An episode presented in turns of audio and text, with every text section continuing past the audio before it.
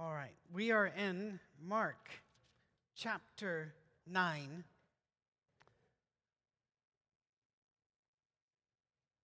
The last couple of verses of Mark chapter 9, then we'll go into chapter 10. These are, uh, if you're a visitor and staying with us, first of all, well done, you. Uh, you come in and you visit a, cla- uh, a, church and you stay for the class, even on a holiday weekend. Uh, that, that's something which I very much respect and thank you. Remember, we talked about Jesus using hyperbole. Let me, let me just run through that again. When you try to read the Bible as if it was a legal document, you miss a lot because it was not written as a legal document, it was written as a narrative. Now, some of it was written as rules as well, there's no question. But the Bible allows Jesus to speak like we speak. There's something called hyperbole. That's where you overspeak. Mamas, you'll talk about this. I've told you a million times. Unlikely, but we get the point. Or you're always doing that. Unlikely. They probably take breaks for snacks and other activities, but we get the point. That's called hyperbole. Everybody understands that. That's hyperbole because some people are literalist and don't. Most people understand hyperbole when Jesus has just finished a part talking about if you can't stop your eyes from looking at bad things, pluck them out. That's hyperbole. There have sadly been people who literally have maimed themselves, thinking that's what God wanted. Allow God to talk in our language. One of the, the starkest examples of this would be Jesus saying he's going to spend three days and three nights in the tomb. Did he? No. Not the way, not literally, not 72 hours, but he spent parts of three days in the tomb. We understand that. Unless you're a literalist, and there are people who have even written self published books. They're almost always self published. And these people have access to post offices and they mail them to me that will back it up and say Jesus had to have been crucified on a Wednesday morning at this time for this to have happened. And you're going, that's not the way it worked. Um, hyperbole. There's also synecdoche. That's the second bit. That's synecdoche, where you use a part of something as if it were a whole. So he only spent part of that time, but, you know, um, for example, uh, if you're married to somebody who is slow getting ready, don't want to be sexist here, it can go either way, let's say. And you say, When are you going to be ready? And they'll say, I'll be ready in a minute. That's a synecdoche. It's not going to be a minute. That's, that's giving you a portion to represent the whole. The whole is, I'll see you Tuesday. That's, you get the idea. Please allow them to use expressions, idioms even if those idioms are not plain to us, and we have to go back and look in context to see what they are. One of the objections to this, that I, it was in my particular tribe, where people were saying, but the Bible is supposed to be so easy to understand that any honest person can. Where did you get that? The Bible never says that. It talks about wrestling with it with fear and trembling. It talks about working within the community it talks about the Ethiopian eunuch saying, I, Who could get this?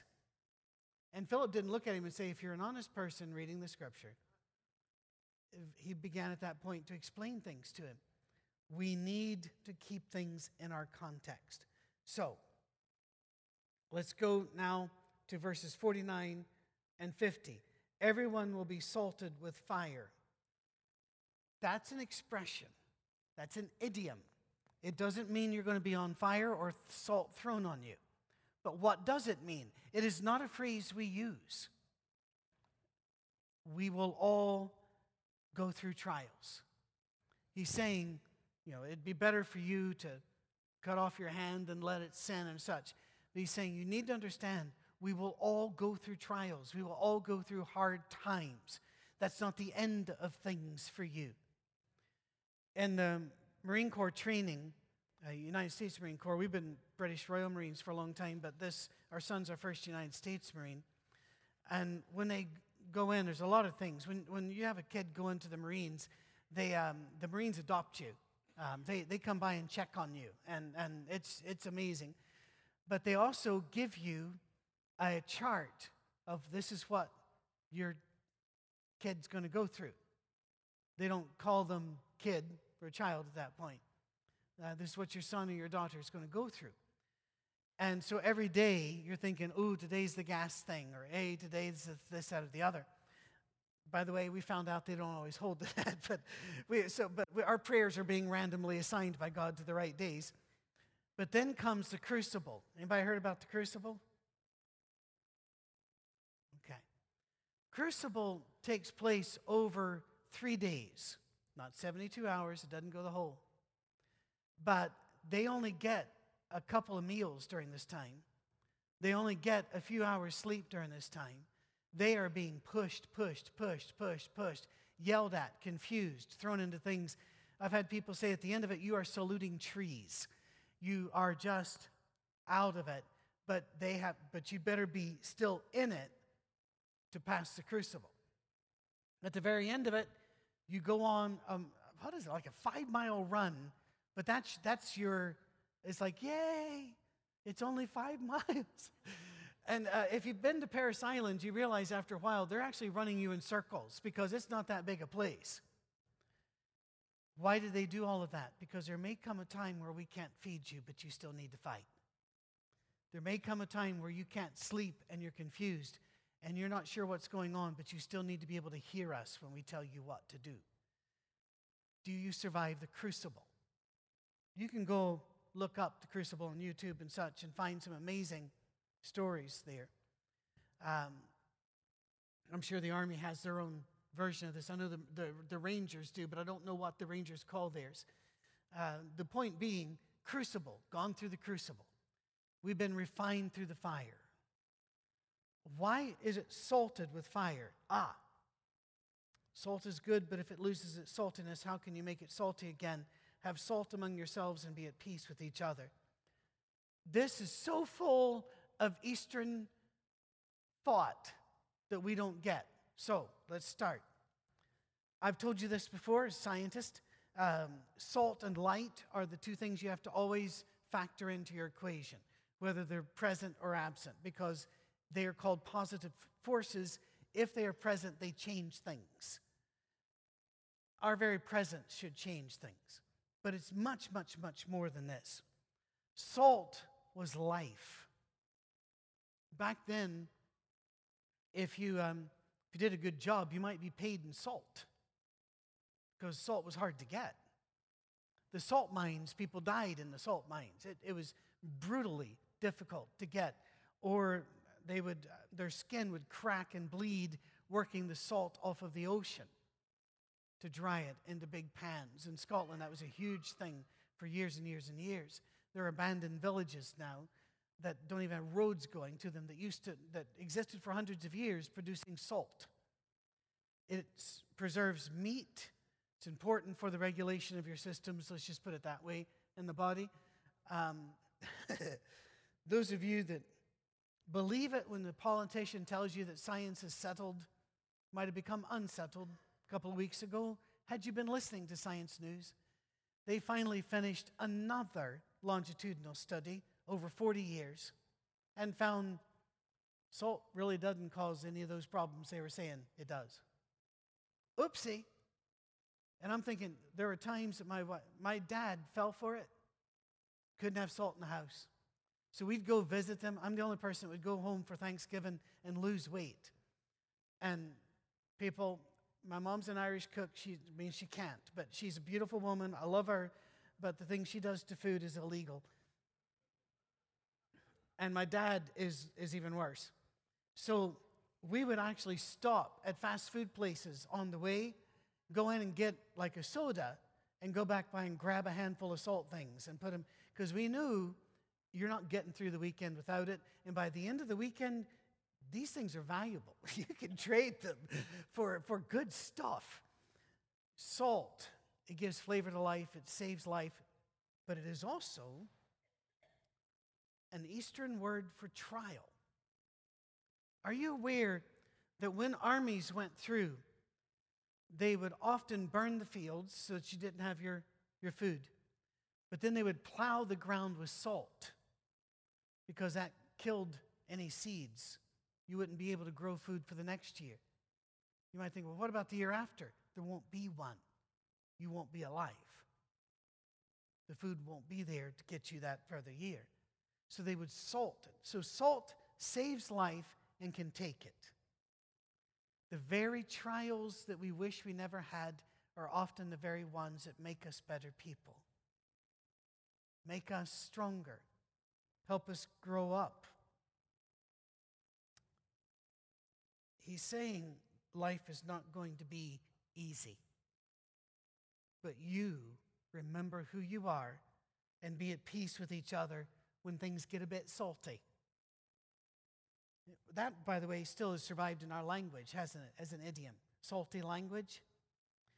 But sadly, it didn't come from here. That's one of those things which it looks like we got it from this. No, it actually came from sailors. Sailors from the salt had salty language. And so, I'm sorry, that's not interesting to you. Um, Cliff Clavin is my spirit animal. Uh, Jesus then left that place and went into the region of Judea and across the Jordan. Again, crowds of people came to him, and as his, was his custom, he taught them. Some Pharisees came to him and tested him by asking, Is it lawful for a man to divorce his wife? Now, got to set it up.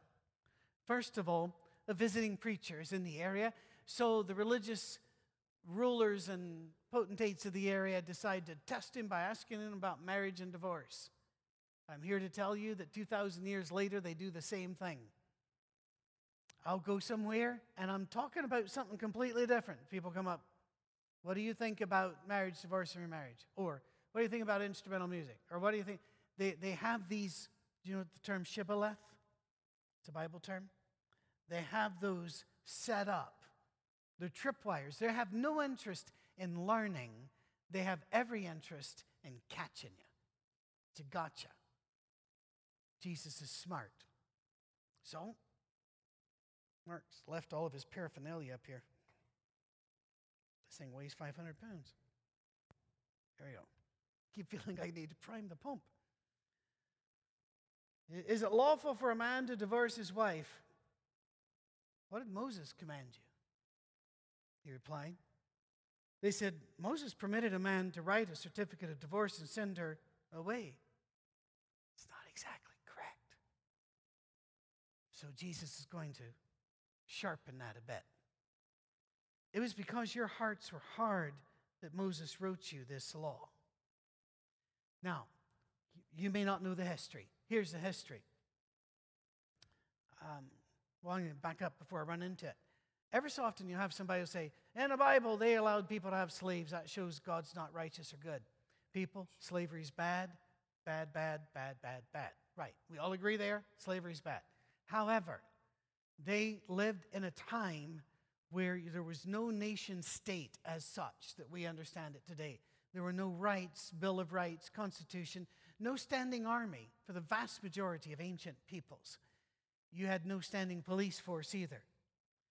Therefore, if you, your fields have been salted and you were hungry, you either died or you put yourself in service to somebody else. That was called slavery, but it was voluntary. But in some areas, it became uh, brutal, like the term we think of, slavery, today, but not among the Jews. The Jews were told, no, here's a regulation. In fact, if you look through the Old Testament, God kept making it easier and easier for slaves to leave. He kept changing the regulations he, because the world was changing and becoming more nation state based. But until then, it was if, if somebody came to me and said, I and my family will come and be your slaves if you will protect us and give us food and shelter, that was okay. You know, I, I, we could make that agreement. Then I'm responsible for their protection that was a whole lot better than just being left out there. But if they wanted to leave, they could leave. But if they didn't want to leave, there was even a way to show that they didn't want to leave. Do you remember that one? earring. Although I don't know that they put anything in, they made a hole in her ear to show we're here voluntarily. We don't want to leave. So, all that said, then we come to husbands and wives. What happens to a woman who's being beaten by her husband, mistreated by her husband, insulted by her husband? Her husband will not care for her. What does she do? Well, in most Semitic countries, then she could go home unless there was no home, unless dad was dead. Then there was no place for her to go. These people routinely became slaves or prostitutes if they were young enough, or they just died. They sat down and died. Like, remember the widow in the time of Elijah? We're just going to eat our meal and sit here and die. She was out of options at that stage. God saw the way some men were treating their wives and said, No, you don't love her, you mistreat her, you have to give her freedom a certificate of divorce. She can marry whoever she wants to after that.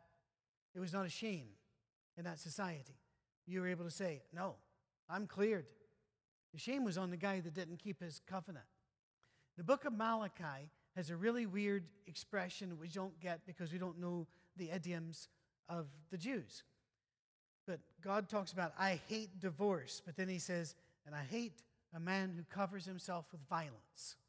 Well, we don't get it. What it, we just think it means a violent guy. No. Cover yourself with violence meant to beat your wife, to be angry and mean physically or verbally to your wife. He says, I hate that. And that's what caused God, well, one of the reasons why, after he wrote that book about the way they were treating their wives, he went silent for 400 years. This is pretty serious stuff to God. So, in the Old Testament, Jesus is saying, now why, why did they get that? They got it because the men's hearts were hard and God wanted the women to have a way out. They got a certificate of divorce. Now, see that? Oh, there's, I'll enjoy that trip. See you next fall. Um, you, now do you see the, how this works? Okay. But at the beginning of creation, God made them male and female. Now that's really interesting. That is, um, I'm not opposed to the concept of evolution. I see it every day around me. I see something one color marry something of another color, and we have, you know, even humans, puppies, whatever it is, we have mixtures. And I see evolution all around me. But whenever God did things, He did it in such a way to make sure male and female whether they did it in six days or six billion years, according to how you read the story of Genesis, I don't fight on that mountain. I just talk about Jesus. The point is, male and female is intentional. Can I take, can I take a minute to talk about that? Even though this is not a marriage class, just be aware.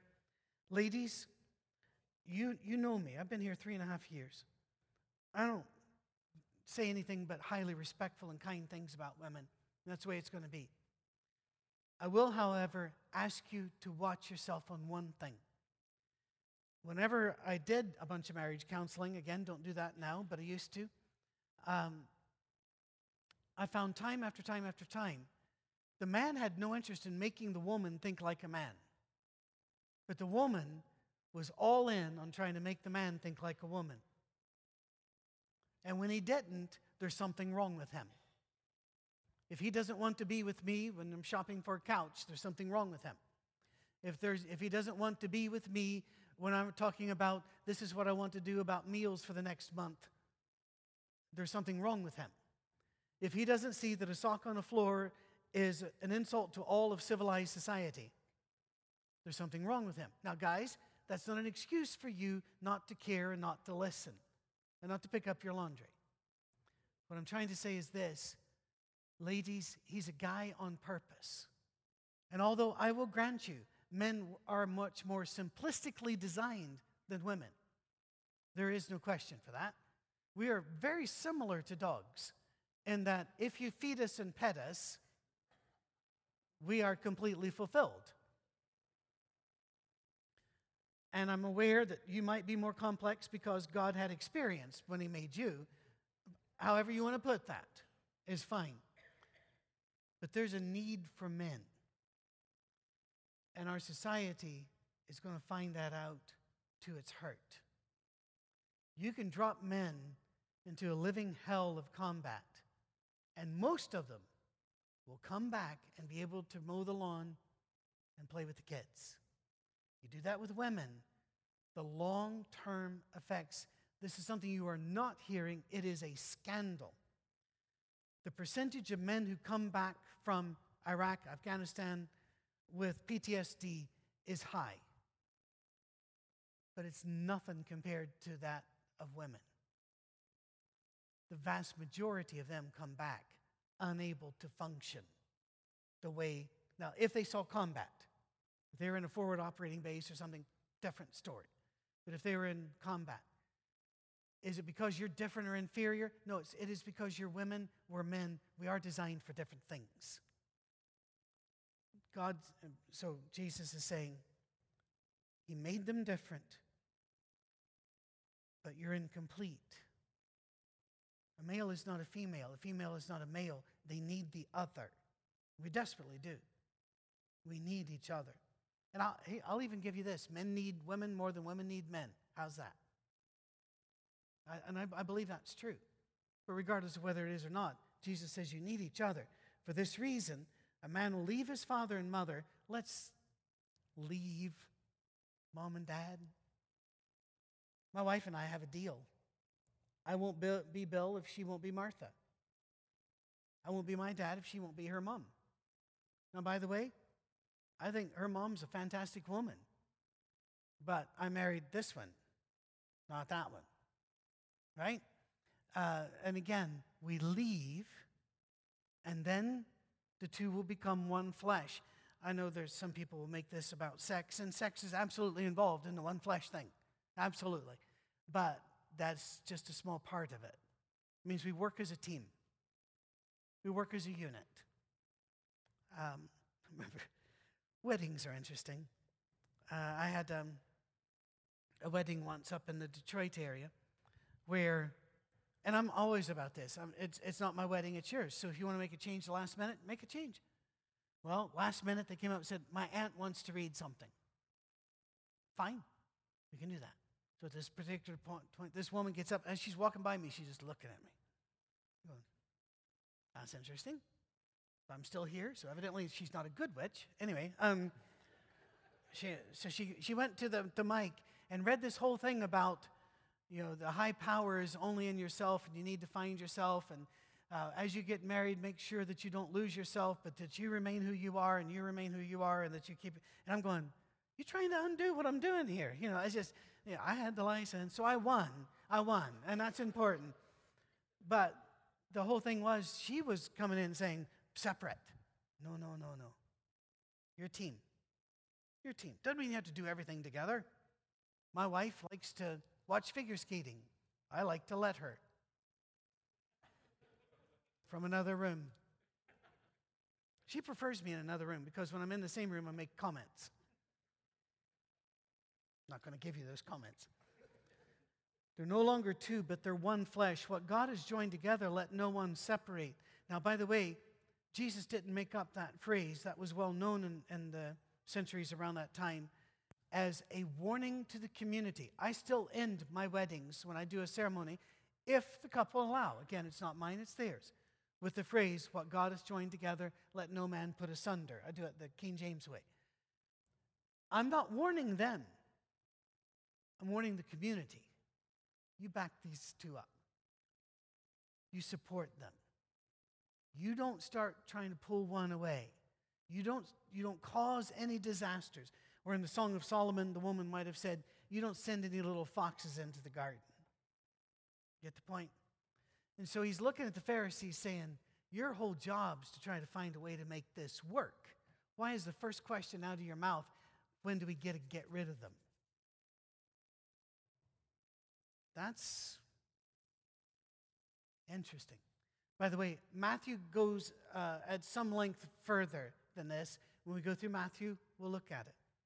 When they were in a house again, the disciples asked Jesus about this. We find out in Matthew they were saying, Man, that's strict. Because they had started to think that if they got married and it didn't work out, they could just kind of dump them. And Jesus was going, No, no, you make it work. You, the guy, make it work. Now, again, is that always possible? Paul lets us know it's not always possible. Please don't misunderstand me.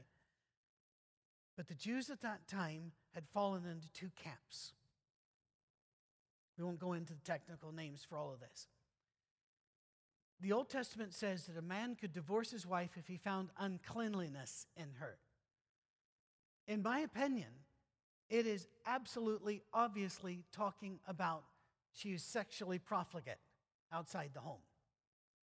But even the book of Hosea teaches us that might be your fault. Win her back. it, it's, it, God was not trying, He wanted to protect women in this marriage covenant. But there were two schools of thought. One, and the Pharisees were split into two schools. One said uh, sexual sin is the only reason you can separate. The other said uncleanness means any way that she displeases you, even a burnt meal. That was a big church concept at the time. A lot of followers. Jesus seems to have come down pretty hard on the no, we make this as a permanent thing. Now, here's where it gets, and again, we want to tell Jesus stories, but here we got to talk about doctrine, so we have to. He answered, Anyone who divorces his wife and marries another woman commits adultery against her. And if she divorces her husband and marries another man, she commits adultery. Now, some of you in this room are divorced and remarried. You might be getting nervous at this point. Please be at peace. Let Jesus take care of this. But we need to talk about what adultery means. In the Catholic faith, although not often taught anymore, it is believed that you're not divorced until the church says you are. Therefore, if you marry somebody else without church permission, you're committing adultery every time you have sex with them. That became the doctrine of churches of Christ in the 1920s and 30s. It was not until then. In fact, when that had been first started showing up in the pages of the Gospel Advocate in 1928, run out of Nashville, uh, some of the greatest leaders, conservative, hardline, far right leaders in the churches of Christ, like Foy E. Wallace, called that teaching a damnable heresy. But within 30 years, it became the always taught Church of Christ doctrine. It's amazing how people who don't know history will fall for anything. What does it mean to commit adultery?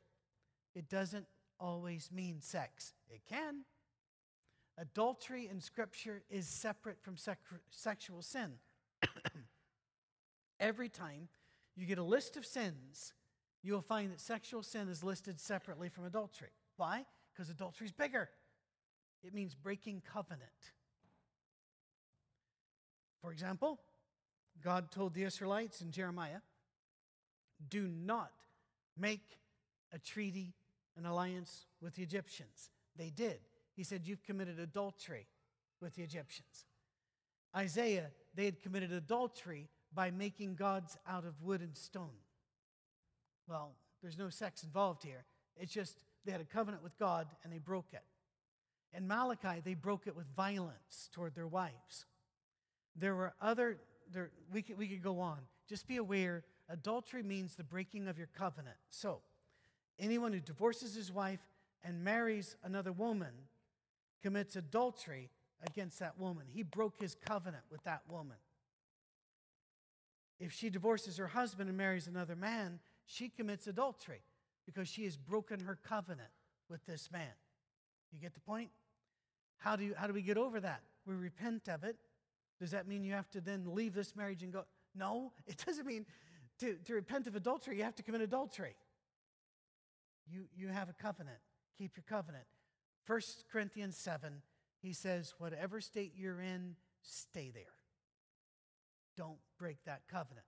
And he's talking about marriage there. Um, a very complex chapter that is as well. Now, Matthew goes a bit further, so I probably need to bring this up. He says, all right, I'm going to put names on him here, and I'm aware your names could be the names, and I'm, I'm not picking on you. If Bob and Mary Bob decides he wants to be married to Sue, not Mary. So he divorces her. He has committed adultery. He goes over to Sue. They make a covenant. That's not adulterous unless he breaks it. But in Matthew it says, and he forces Mary, that first woman, to commit adultery. Well, when I was a boy, I was told that meant that eventually she's going to have sex, and that's adultery, even if she gets remarried. Really? A whole lot of women can't control their sexual impulses. Is that what you're saying, preacher? That's exactly what he was saying. And he was dead wrong and slanderous, but most likely sincere. You can be sincerely wrong. In my life, I can prove in my life that you can also be sincerely stupid. Examples abound. He causes her to commit adultery because she made a covenant to him which she can no longer keep. That's why. But does that mean she has sinned? No. No. It means she broke covenant, but it wasn't her choice. What do you do now? Scripture says in 1 Corinthians 7 if a man doesn't want to live with you, or a woman doesn't want to live with you, let him go. You are no longer under obligation, as some of the newer versions put it. It literally is you're no longer under contract. You're released from that. That wasn't your choice. You're free. Do what you wish. And Paul used it, and it was a legal term, and Paul was a lawyer. So I've thrown a lot out there. The whole point here, though, is not about when can we divorce, but rather let's understand something. When you make a covenant, God wants you to keep your covenant. And when you don't, it makes everything messy. Can you be forgiven? Absolutely. Just let's let's make sure we don't we don't take this lightly. We're careful about this. So I've said an awful lot. Um, anybody want to talk about this, or do we go back to a Jesus story? Where are we? Yes.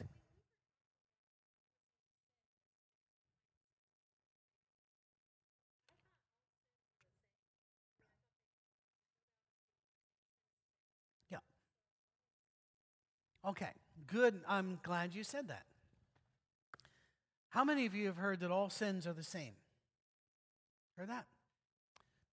Don't get that in the Bible. Closest thing you get to it in the Bible is that all have sinned. Okay? And another one is that if you're trying to be saved by keeping the law and you break one part of the law, you're guilty of all the law.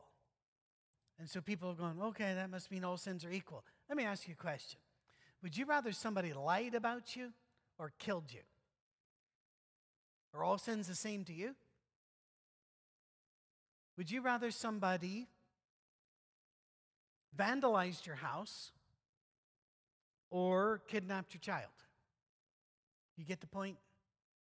Not all sins are the same. In fact, the Bible talks about some sins are unto death and some are not. Remember that? There's a sin which is unto death, and there's others that are not. Um, we need to we need to be really careful about that, actually. But the thing is, we've been told that by teachers and Bible class teachers for years. It's not in Scripture. It's one of those myths. Kind of like that Eve ate an apple, you know. Might have. Bible just says fruit. Might have been a mango, pomegranate, um, a peanut, which is technically a legume but also a fruit. Anyway, uh, I'll move on, shall I? the, the point, uh, it, it's, I've brought this up before. My favorite story ever on this is, um, you know, I could do so many others. That Absalom was hung in the tree by his hair. No, Bible said he got his head stuck. You know, on and on and on. My dad and I, I was just a boy. He was doing one Bible studies in this lady's house, and you know, the lady said something like, "As the Bible says, make hay while the sun shines." I kind of, I was only seven or eight, but I already knew it better than that. Uh, I looked at my dad because I also knew not to say anything unless dad did. Dad looked over and he goes, Well, where, where do you find that? She goes, Well, I'm not sure. I think it's in Timothy somewhere. And we all agreed that would be a good place for it and just moved on, but it's not there. There's a whole lot of things people say the Bible says that Like, like I said earlier, Bible's simple if you just read it and you're honest.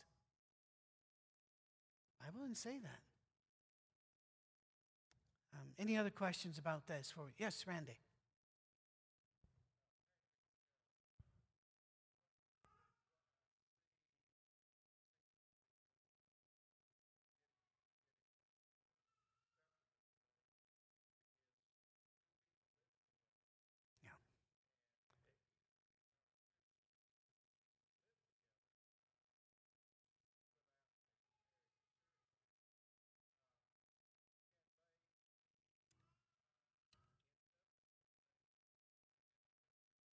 All right, Randy, that is an amazing and insightful question, and I think we probably do need to deal with it. He says um, there are times that two people live together outside of marriage. Can they be in covenant? According to the secular law, yes. If you stay a certain number of years, in most states, it's called common law marriage. Um, you'll usually find that out if you try to leave and then you get sued and there's alimony and the like, and, and property redistribution. But you've really opened up something there, Randy, which is even bigger than this. Um, interestingly, the, the generation coming up now is having sex outside of marriage far less frequently than their parents and is delaying marriage. And once married, so far, it's early days, so far, seem to be staying in marriage longer. It, it could be the social pendulum is swung back somewhat, somewhat like the pro life pendulum. Uh, far more people now are opposed to abortion than were 20, 30 years ago. It's swinging that direction. I have no idea. I'm not a sociologist, so I can't really explain all that. But the marriage thing, I got. Uh, my phone is an interesting place. You know, yesterday morning, it was probably eight or something, and Cami comes through and, you know, it, it's a weekend off and I'm already on the phone and I'm saying, already dealing with contract thing that the church is doing here and then there's this, that, and the other. And got a text from a guy I know saying, we want to get married. Do we have to have a ceremony? I knew what he meant, but I decided to act like I didn't. I texted back and said, no, just get your license and, and go before judge or magistrate. No, what we really want to do is stand on the beach. Nobody else, just us. Hmm. What does the Bible say? So I had to come back and say, the Bible gives us no marriage ceremony. Are you aware of that?